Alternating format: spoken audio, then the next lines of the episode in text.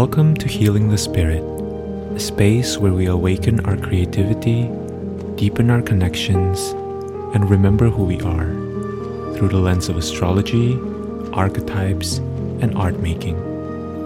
I'm your host, Jonathan Coe.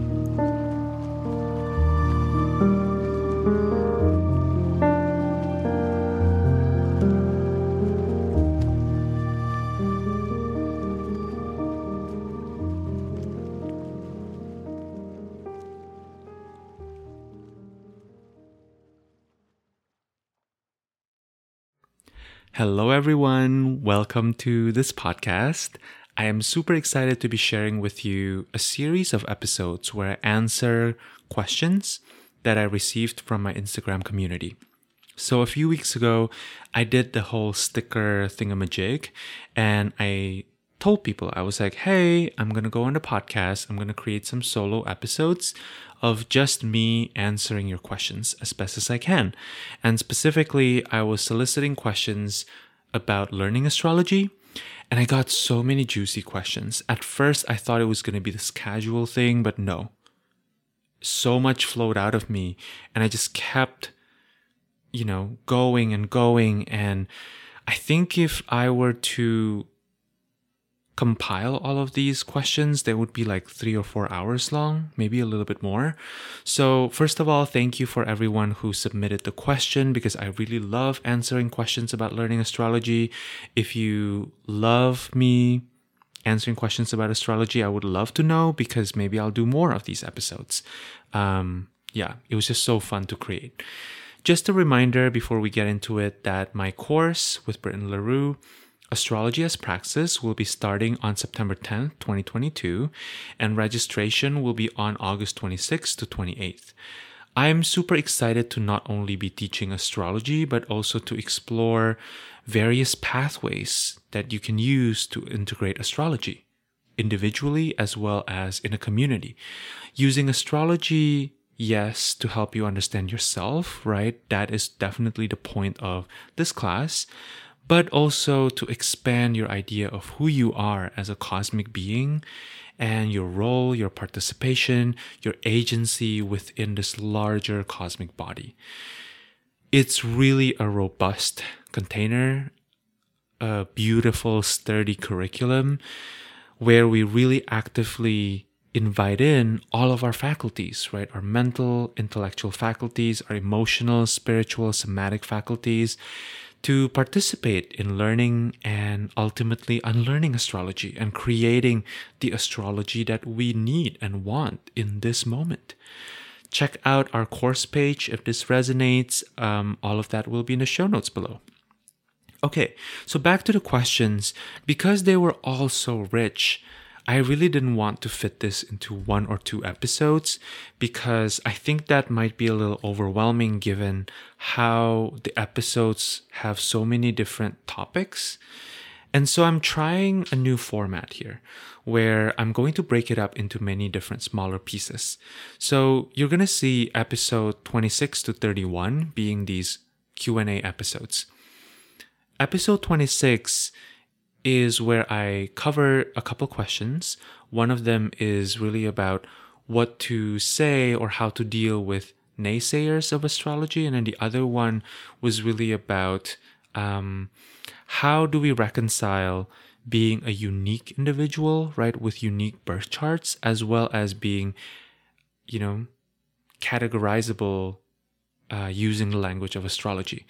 And so to me, these two questions are a little bit more philosophical and they really speak to like this duality of like the inner skeptic and the outer skeptic. So I grouped them together. And then episode 27 is my personal recommendations on learning astrology. Um, so if you are interested in doing that and you think you will benefit from, you know, a list of resources and me kind of um, reviewing those resources, listen to episode 27. Episode 28 is pretty um, technical. It's where I talk about houses, aspects, and stellium. I find that these three subjects are really the subjects that are, um, you know, for like advanced beginner astrology students are very much like alive because we don't tend to talk about houses or aspects in like memes, you know, so people don't really know about it that much. So if you feel ready to go into like the nitty gritty of astrology, go to episode 28 for houses, aspects, stellium. And then episode 29 is where I talk a little bit about my current approach to interpreting natal chart as well as where I stray from tradition. So this is an interesting episode. I think this one may be the more controversial one, if that's what you're into. Episode 30 is like my astrology ritual and practices, as well as um, a major life transit, which in this case, Pluto transiting through my very packed fifth house. So, episode 29 and 30 are both a bit more on the personal side. Like, they're really kind of my take on things. So, if that's what you're interested in, or if you're interested in hearing my life story and my journey with Pluto, then definitely listen to episode 30. But both of them are pretty personal. And then episode 31 are really the miscellaneous questions that I couldn't really find a place for in the other episodes. Um, they're really about Lion's Gate and then housing contract and Chiron in Cancer. So, yeah, I hope that you enjoy these episodes. Um, please also know that if you're listening to an episode where there are numerous questions, you can always skip ahead using the timestamps below in the show notes, right? So, um, yeah, that hopefully will come in very handy and you will find that very useful. If you are like, oh, I'm not really interested in this question, just jump ahead. And then finally, all of the intros are going to be the same for episodes 26 to 31. So you can, you know, if this is your first time listening to the intro, well, you got to the end of it. And if this is you know, if this is your second episode that you're exploring, then totally just skip to the questions, right? Don't feel like you need to listen to the intro again. And you can use the timestamps for that. Okay, cool. That's me being my Virgo rising self, letting you know about all of the little details. And I think that's it. So enjoy this episode. Actually, more like this series of episodes that are super juicy, super exciting pretty nerdy, and I will see you on the other side.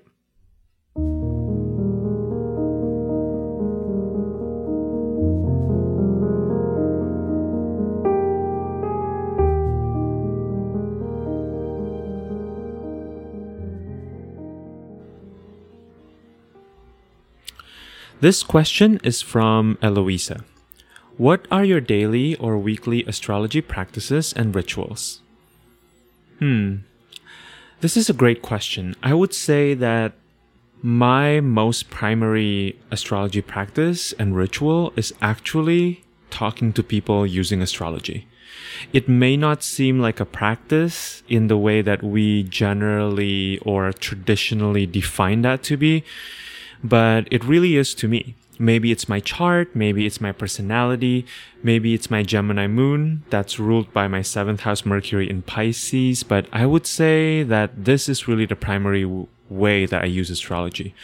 I just get so much and I learn so much out of talking to people, whether they're classmates or professional astrologers that I get readings from, uh, clients or friends that I read for, students, or even just random people online. I mean, honestly, this is probably a little funny to to um, admit, but I remember I used to do this a lot.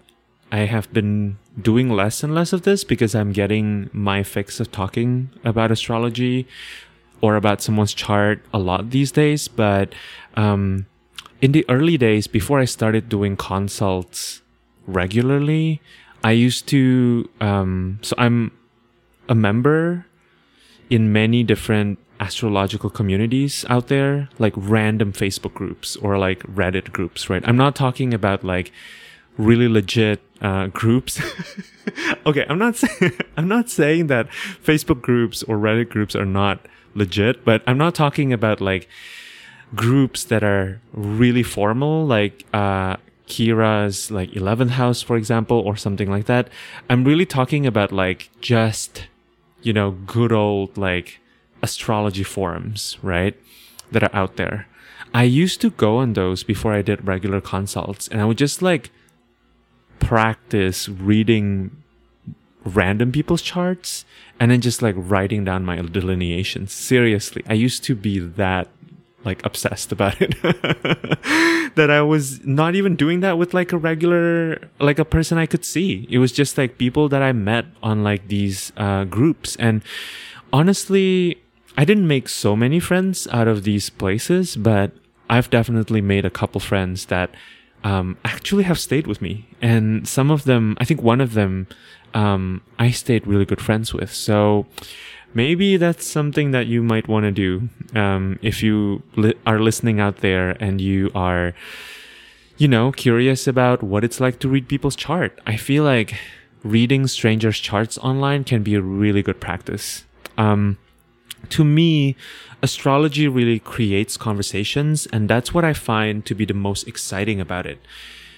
You may have heard me talk about this before, but I almost named this podcast Future Language because I really feel like using astrology to communicate with one another and to ponder our lives as both individuals and within this greater web of life truly enriches our lives. Um, in general, I I think my ritual and my practice with astrology is that I just study astrology like a shit ton, a ton. I think that the way I study has become more scattered over the years, um, and I've kind of let it become scattered because that's just how my brain works. I tend to be reading like a bunch of different books at the same time. I skip over left and right uh, I jump around from one online course to another, especially when they're self paced.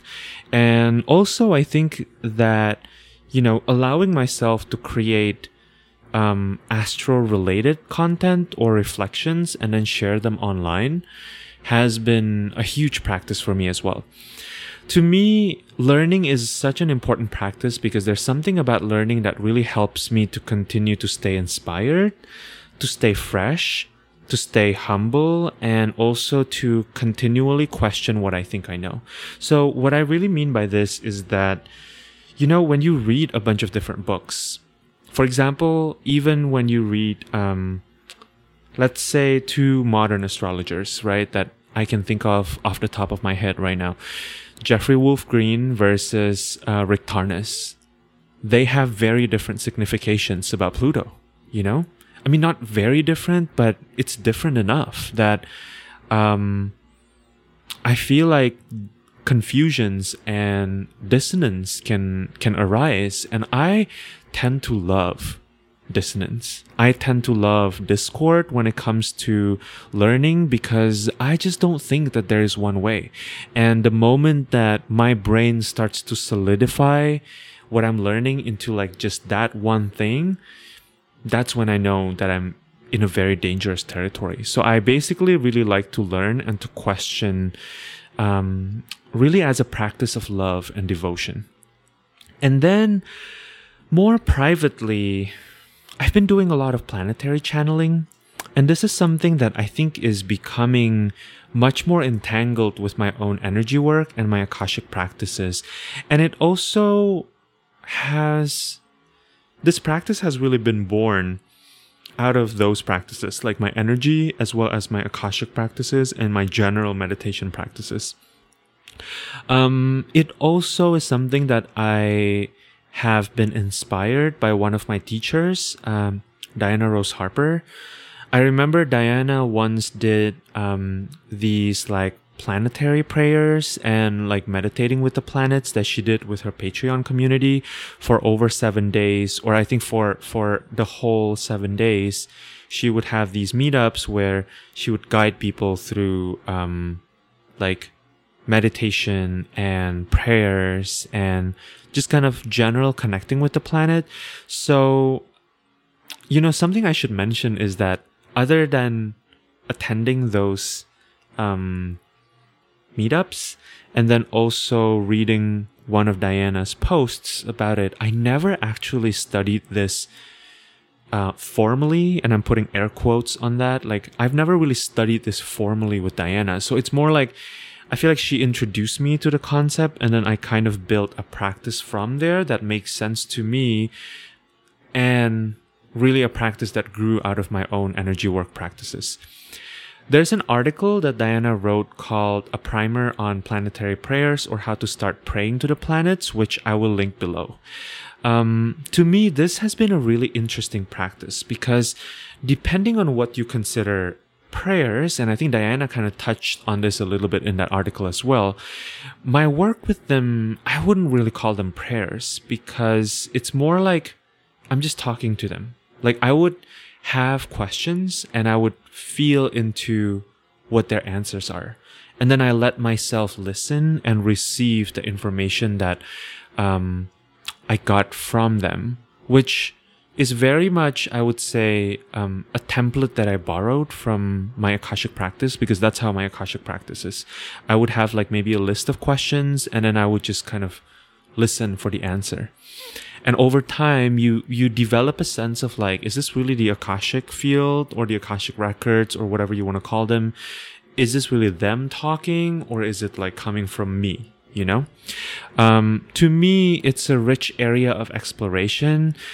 And i think there are also um, like preferred ways and topics that certain planets like to talk to you about. So in my uh, experience like sometimes well, I work the most with Mercury, and I find that Mercury is super chatty with everything. But is Mercury the best person to ask about, you know, um, should I change my business name, you know, or like, should I redo my website? Like things like that. Is that really the best question for Mercury? I don't know, maybe.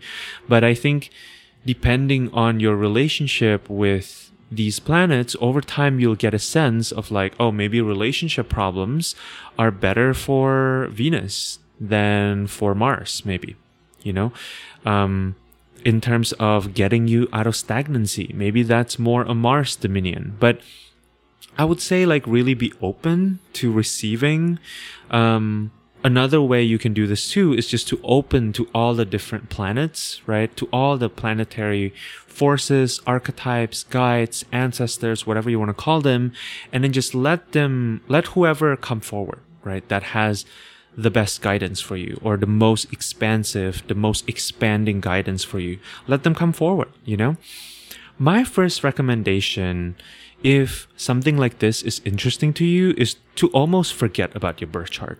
To me, like coming into it with a childlike mindset of being like, tell me, tell me, and then just kind of cultivating a practice of listening is almost more effective than allowing so much of your own preconceived notion about what the planets can and cannot do to infiltrate the practice. And this can be hard, you know, because the way that we've been studying astrology is so geared towards that, you know, um, intellectual study, right? And we also have this, I think a lot of us who are attracted to astrology kind of has this propensity to want to talk about it, you know, to want to discuss it, right? So the more we discuss, I think the more the energy around certain maybe planetary significations can really calcify, right? So it's a bit tough, but I think with a little bit of practice and you just and and cultivating a practice of of listening and being open and not being so dogmatic about like how the guidance comes to you, you might receive something really interesting. If you would like, you can always ground this in your birth chart or kind of the current transit. But I found that if you get too stuck on that analytical portion too early, you kind of have got nowhere else to go. You know, you corner yourself and then you just kind of get stuck. And so letting yourself put on the hat of like the fool card of the tarot, you know, really, I think that's a really powerful way of, um, working with direct knowledge from the planets. Um, to me, what I would recommend what I would recommend to any of you listening who who found this interesting is to assume that you kind of know nothing about the planets, you know, or how they're going to show up at any given day, right? Because really, if we engage in this practice, to me, it's like engaging in an assumption that the planets are animate beings, that they are infused with life force. And so, you know, to me, it's kind of like relating to a really ancient teacher or like even like, you know, a really wise pet, right? um, or like a really wise like spirit guide. Like you can't, you can't expect them to say the same thing every day. And so of course, you know, you won't be able to fully abandon your studies because that's all kind of part of the practice, but letting yourself be completely unencumbered by previous knowledge, I think is really essential. I want to make sure here that I'm not I'm not saying that tradition is not useful or valuable or powerful. It really is, right? Because I think part of why we would want to work with these planetary energies too is because there's so much concentration of energy around them that's been built up over time, right? Be that from our culture or from mythology or just from the ways that people have been using and have been connecting to these archetypes. So I think there's like a, a force behind it, right? And at the same time, when I've been too stuck in the academic part of magic, personally for me, I tend to end up not doing it at all because then I'm like, oh my god i have to do it right i have to do you know i have to get all the right materials you know everything has to be like exactly the way that like you know the the associations of mars or the associations of saturn needs to be exactly right and then i'm just too bogged down by all these you know limiting um concerns that i I personally don't end up doing it at all. Now, I know that not everybody's like that, right? So there are some other people who might be like, oh, I really need guidance. And then that could be a really great place to start. But even then, I think allowing in a little bit of experimentation, irreverence, playfulness is really important. Take it or leave it, right? Like that might just be me because I have a Mercury rule chart and um, in my life as a Virgo rising, it's like, yes, study, but unless you break the rules, you're not actually going to get it. That's what I've been learning, you know, from my direct relationship with Mercury. So, um, yeah. I guess I want to close by saying a few things that I feel are important to share with regards to rituals and practices.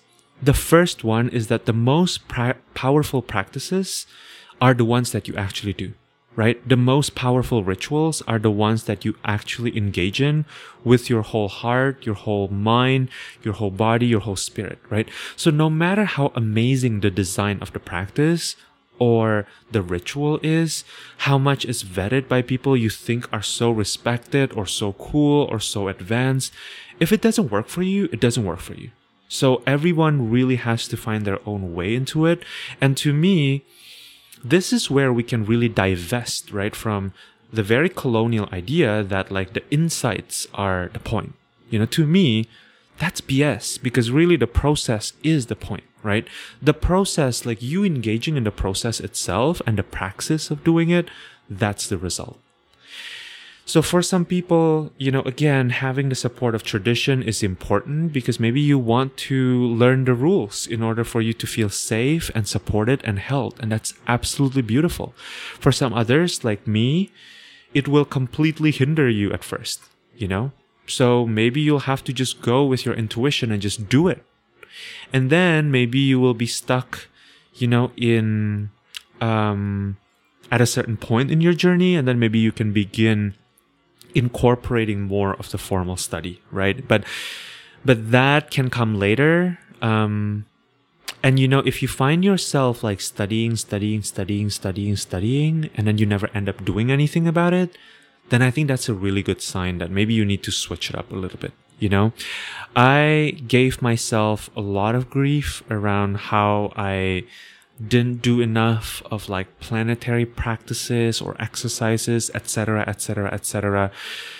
And you know, looking back, I don't know. I feel like the definition of rituals and practice really needs to be expanded way further because even studying, like even reading books, like that's a ritual. That's a practice. You know, you listening to podcasts. Like for me, I don't strategically listen to podcasts. I just have them scattered all around. I listen to whichever one I, I want to listen to. I dip in and out, right? I'm a mess.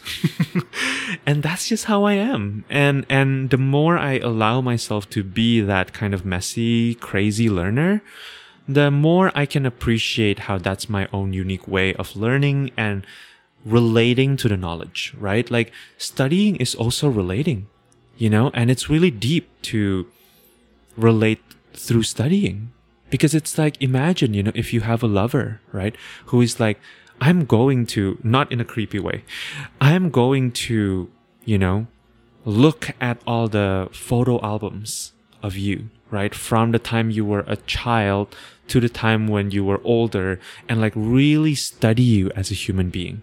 Or like someone who really takes the time to remember what your favorite items are on the menu for your favorite restaurants, you know?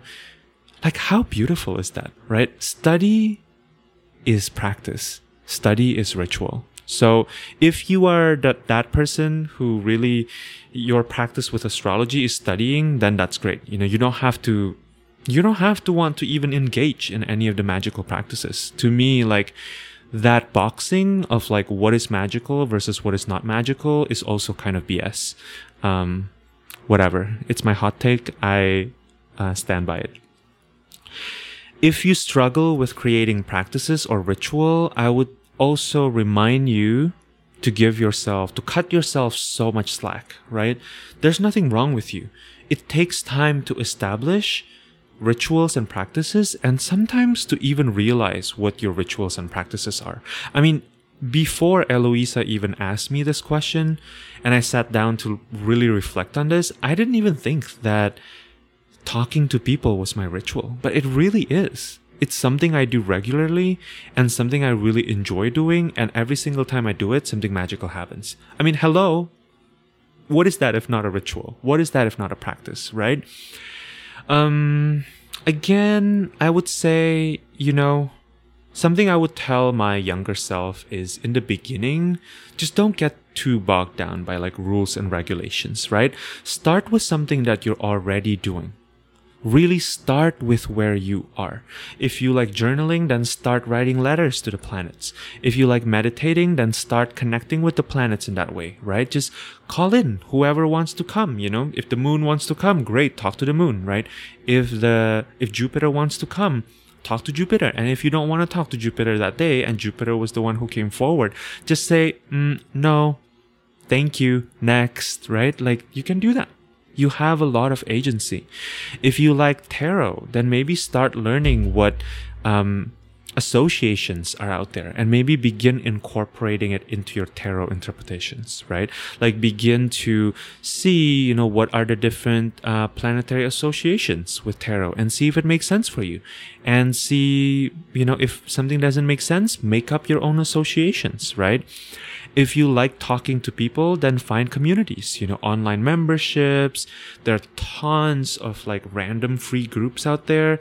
There's one, um, it's, that's called the 11th house by Deborah Silverman, I think, which is a Facebook group. And I always get so much interesting messages from there. I mean, not all of them maybe is like the best, but it's still interesting. You know, it's still cool to see that there's such a huge community of people who are super into astrology and super into learning astrology, right? Start a podcast, you know, talk to friends who are interested, read their birth charts, you know, talk to them about their birth charts, talk to other astrologers, you know, if you can't necessarily, um, afford readings, then, you know, support them in smaller ways and then interact with them in whatever way you can, right?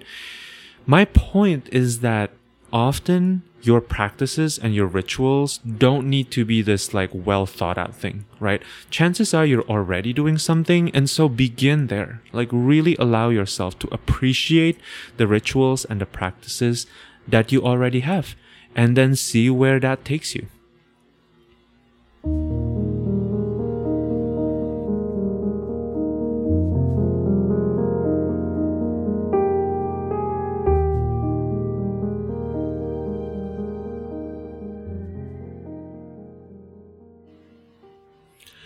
This question is from Jacqueline. Can you share some reflections and lessons from Pluto transiting your fifth? Or what have been major life transits for you? Thank you for asking this question, Jacqueline. And you know what? It's interesting because generally I have a little bit of a discomfort in talking about experiences that are very personal to me, especially when they're unsolicited. Um, but also like publicly, right? I think with my upbringing, um, culturally, familially, I've really internalized a lot of like discouragement of um, that level of transparency because it was literally dangerous to the life of my ancestors to talk about their life stories. And so I have to admit that this is a bit of an edge for me. But at the same time, because you asked, dear Jacqueline, I feel that perhaps there's value in talking about them. And perhaps my hope is that, you know, if anyone else is going through Pluto transits, whether on your fifth house or not, um, that can be something that's really useful for you. Um, and I also know that for you, Jacqueline, specifically, um, Pluto has also been going through your fifth house. So hopefully, some of what I'm sharing here inspires certain reflections or at least gives you um, a sense of how I would look at it, right? Or how I kind of um, contextualize this. So, first, let's talk about Pluto. Pluto really speaks to the underworld, both literally and metaphorically. Pluto speaks to destruction, to the process of decimation, right? If Uranus rebels or destroys stagnant energies, Pluto completely eradicates it, right? Um, this is what Rick Tarnas said about Pluto. It is associated with all myths of descent and transformation, and with all deities of destruction and regeneration, death and rebirth. And then another um, modern astrologer who has written a lot about Pluto was Jeffrey Wolf Green. And this is what um, JWG said about Pluto. Pluto correlates to the soul and evolution. The soul is an immutable consciousness that has its own individuality or identity that remains intact from life to life. Within the soul, there exist two coexisting desires. One desire is for separate existence, to separate from that which created the soul. The other desire is to return to the source of creation. The interaction of these two apparently opposing desires instigates the drama of personal and collective evolution. Desire is the determining f- force I was going to read factor, but desire is the determining force that dictates the reality of each individual. Pluto's house and sign placement describes two simultaneous phenomena. On the one hand, the natal position of Pluto describes the generational vibration that a person comes in with, as well as specific individualized patterns. On the other hand, the natal position of Pluto points to the evolutionary desire, intent or cause of this life as seen in Pluto's opposite house and sign. So I know that seems like kind of a lot, but basically, right, to me, it's really interesting because, um, on the one hand, right, Rick Tarnas maybe spoke of it more in terms of like the myth surrounding Pluto, right? Thinking about Pluto or Hades as the underworld um, deity and then Jeffrey Wolf Green spoke about it more as like the soul itself, right? So,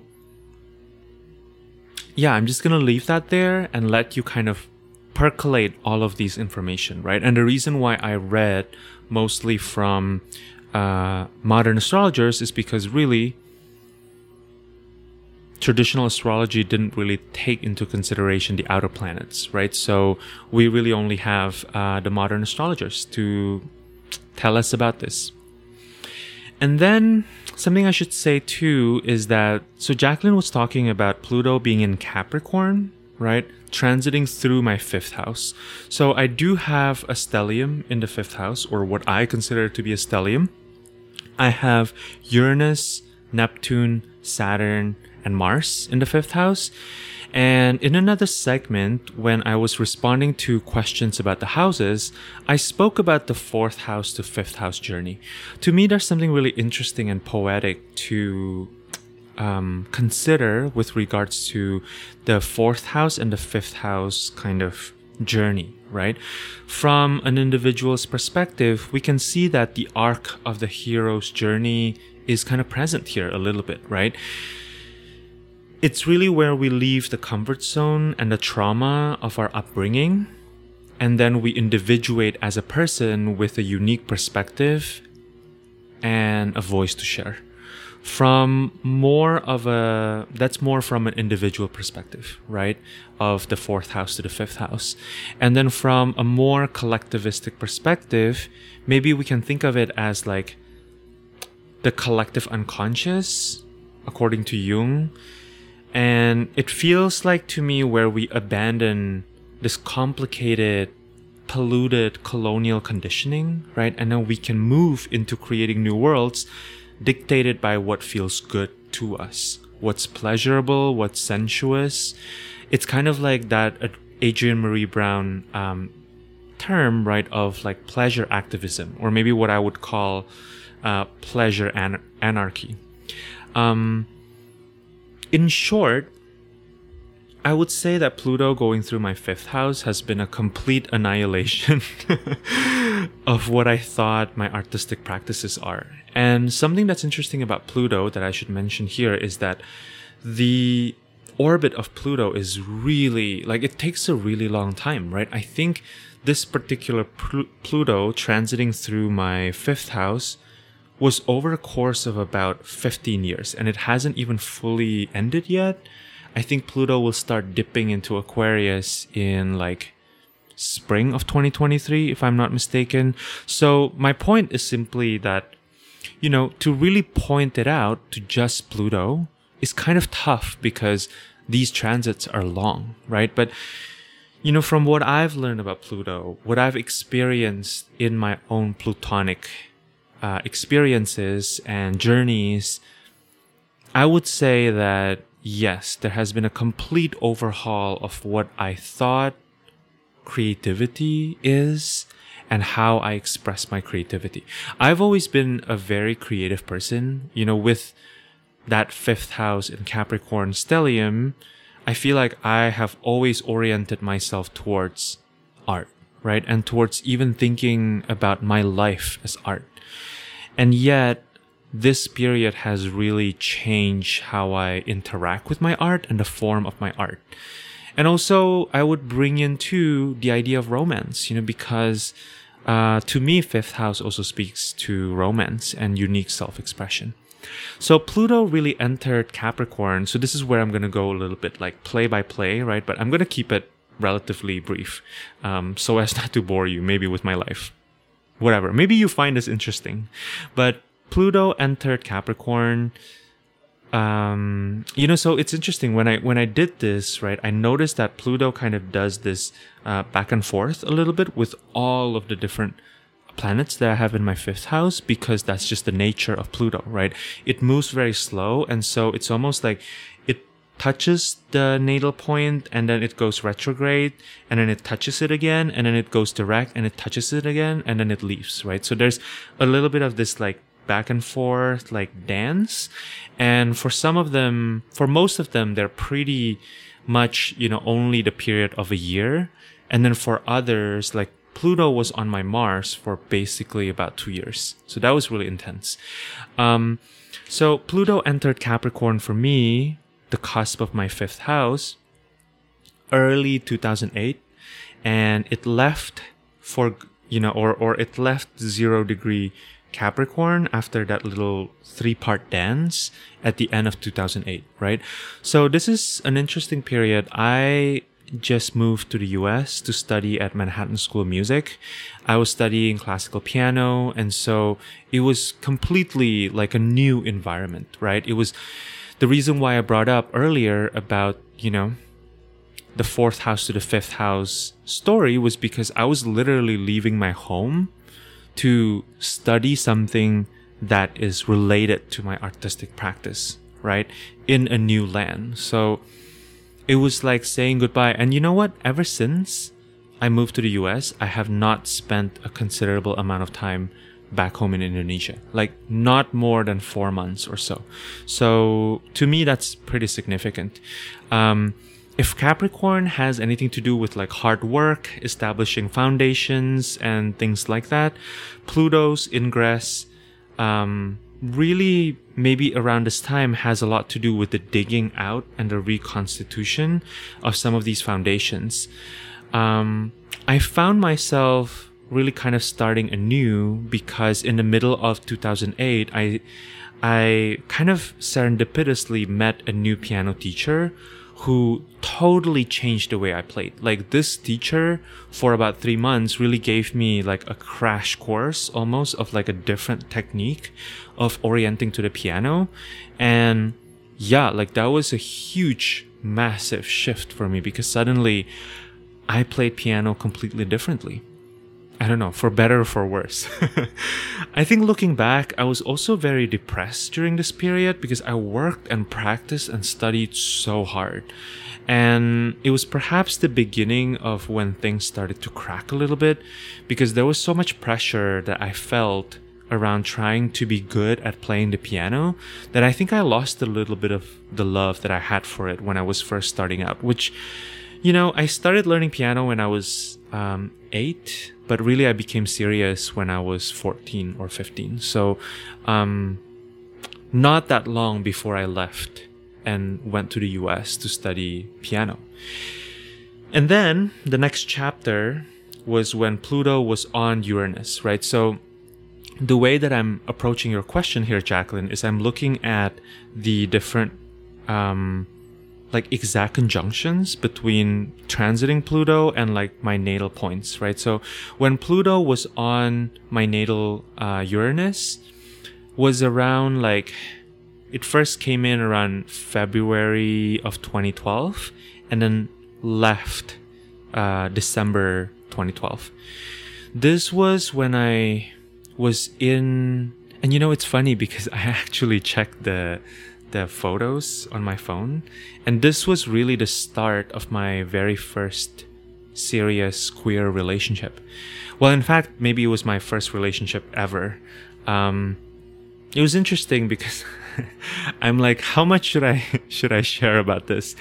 Um, what I will say about it was that it was an extremely volatile relationship. The highs were very high, the lows were very low, and it's not entirely due to this person's fault, right? Um, he was a Scorpio, so hello Pluto. And in many ways, I think he was kind of everything I ever fantasized about, but ultimately realized that like this kind of relationship was not good for me. But also I was young, you know, I was still figuring out like how I like to be romanced or how I like to be in love, you know? Because there are infinite ways to be in love. There are infinite ways of having relationships and there are infinite ways of being romanced, right? So I was really young. I didn't really know my preferences that well. So, um, yeah, this relationship particularly felt very deep and karmic. Um, it took me a really long time afterwards to not still feel like I'm entertaining the possibilities of getting back together, even though consciously I knew that that's not what I wanted. Somehow, like, this person would um, like make regular appearances in my dreams for example you know? So like clearly my subconscious is still attached to the, the idea of this person until like pretty recently actually. So there was also a lot of um, power struggles because we were both musicians. To me power struggles are also very plutonic themes right? There was a lot of comparison a lot of competition not really from my end because i didn't I, I never really cared about those things, but um, yeah, but still, it was kind of you know the the electricity was in that relationship. I would say, upon reflection, it's interesting because Pluto, natally for me, it's not in the fifth house, right? It's on my third house, and it's actually uh, squaring my nodes. So I think also questions and concerns around empowerment and what it means to to see my desire through to the end, even though it kind of, you know, burned my ass, was a really important thing for me to learn during this period of time.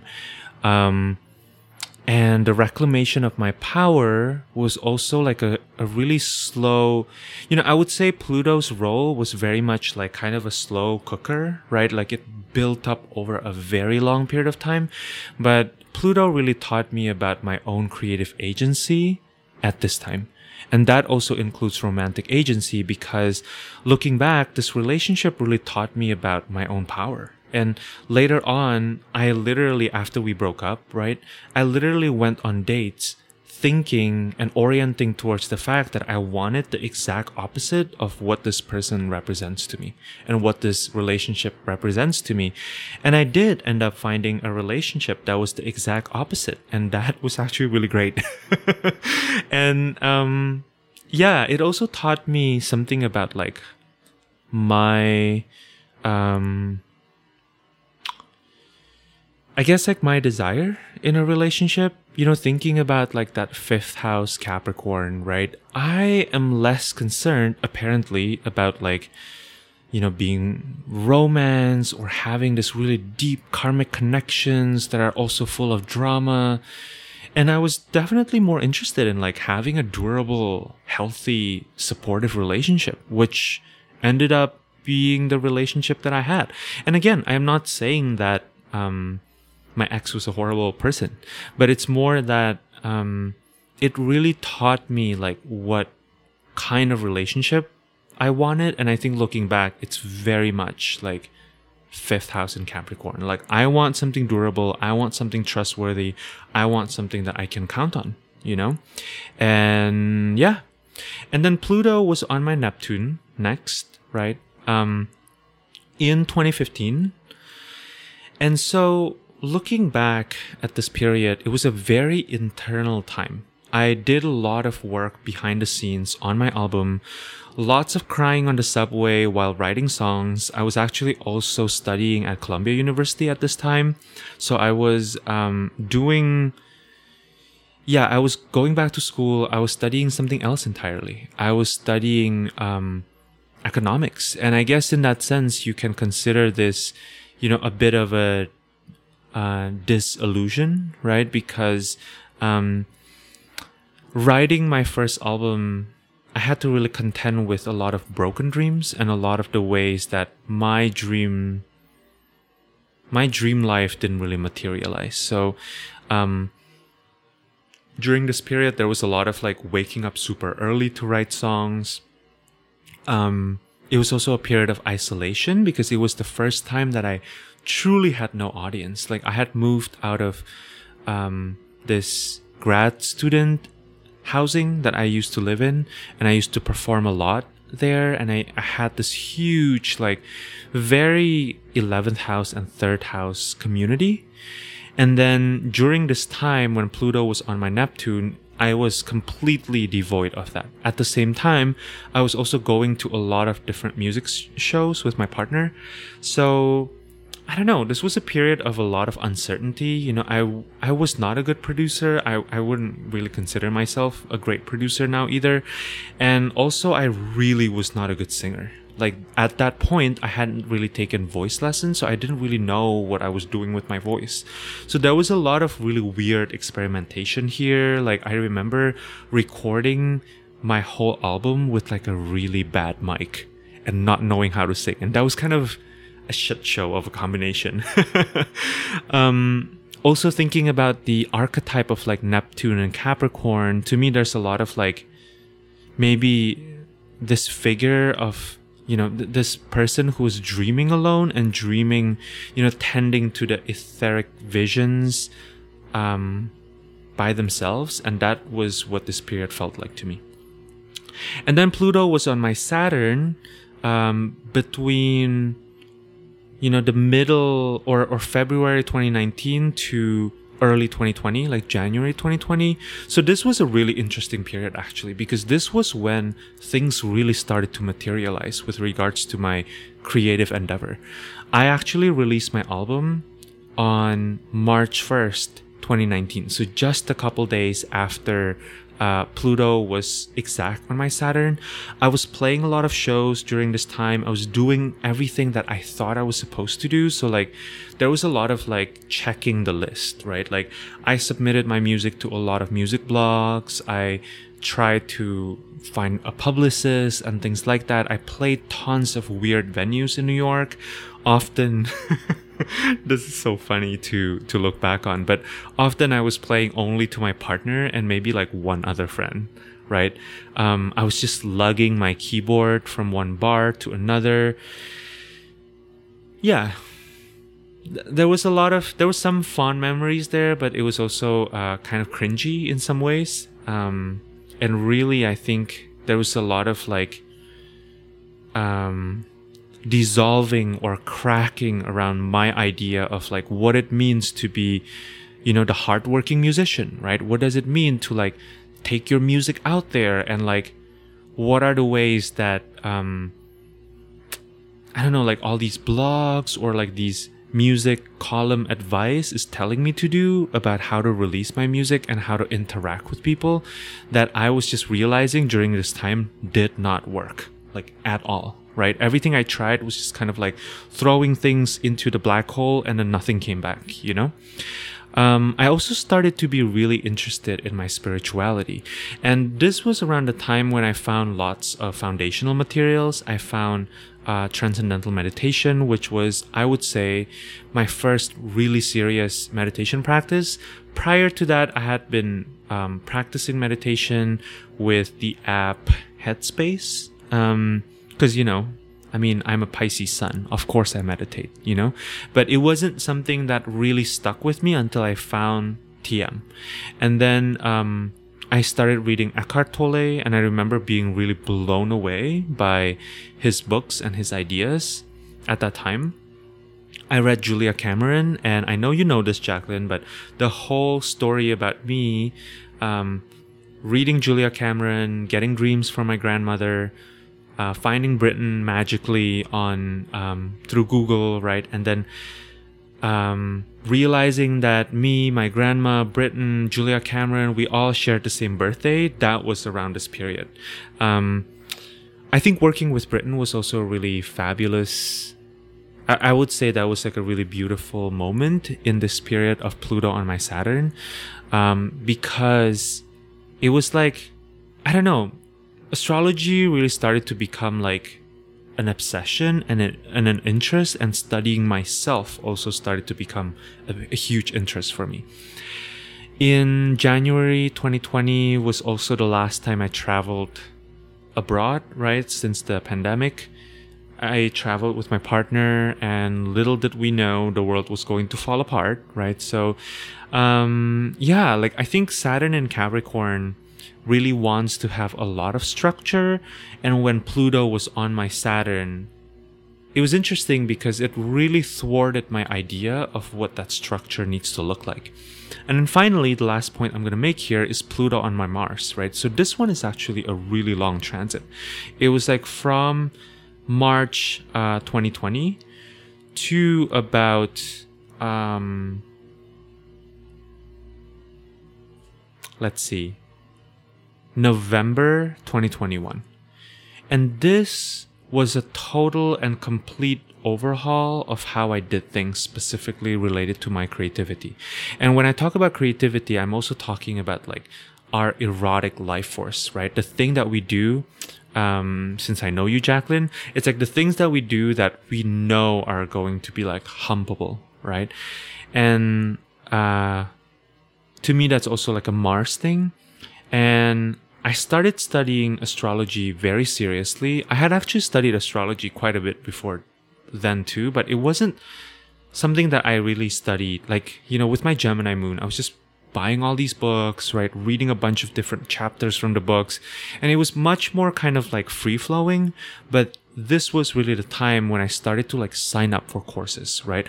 And then build relationships with different teachers, listen to various podcasts and be very like concerted about my effort there. Um, pretty quickly, energy work and tarot also came right after. in the middle of uh, 2020, I released a music video and that did not go as planned. Even though i was super excited about it i was very um, i remember creating this insane spreadsheet to promote my music video. And you know I don't think I got what I wanted. And somehow it propelled me further into my spiritual path because it felt like, oh, you know, if music wasn't really happening, let me just allow myself to really dip my toes into these spiritual things that I'm really interested in, right? I just kind of went inward and turned all of my creative energy into studying all the things I was passionate about.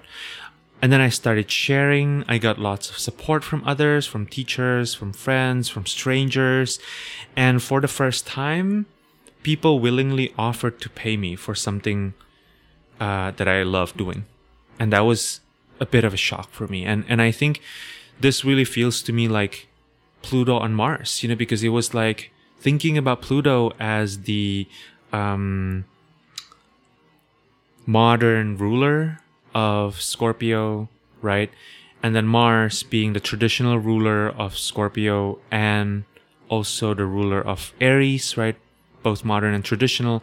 And then also, my Mars was actually exalted in Capricorn, right? So it's interesting to see how, you know, when Pluto was visiting my Mars, it was like I started to become exalted I don't know. I mean, that's such a weird word, right? But like, I started to get recognition, I guess, in, in a creative pursuit that I was really deeply passionate about, but my ego didn't think that, that that's where I wanted to go.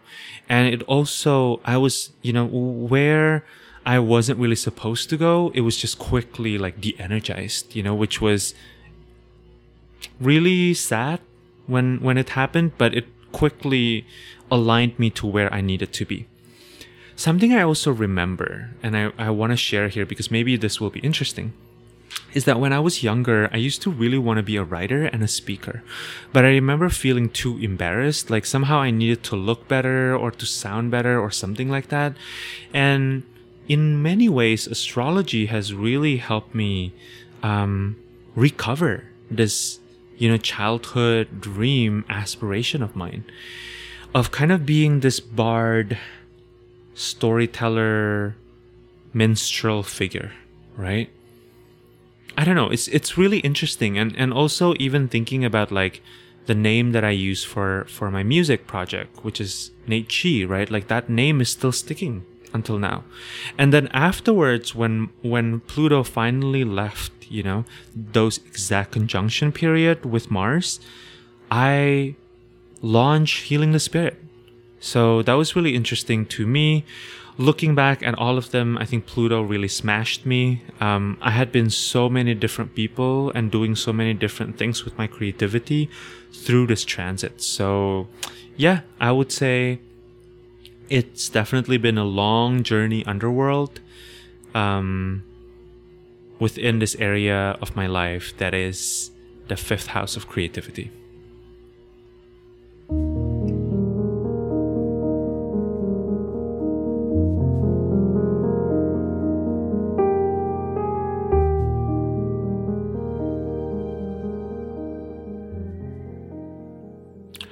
Right, I hope that you found this episode to be interesting, thought provoking, helpful to you. As a reminder, there are a bunch of other Q&A episodes around this episode, really from episode 26 to 31. So if you want to hear me talk more about different questions that people submitted, feel free to really find the topic that's interesting to you. And if you're resonating with this episode, definitely check out Astrology as Praxis. It's going to be a year long journey of learning astrology, integrating astrology, understanding both yourself and the world around you using astrology as a framework for, yeah, really practicing what it means to be human. Britten and I would love to see you in the container if you resonate with our voices. If you enjoyed this podcast, please subscribe, rate, review this podcast, and if you're on Apple, I would love to receive your review. Something new that I am currently creating is some content that I will share with you as a gift if you write some reviews.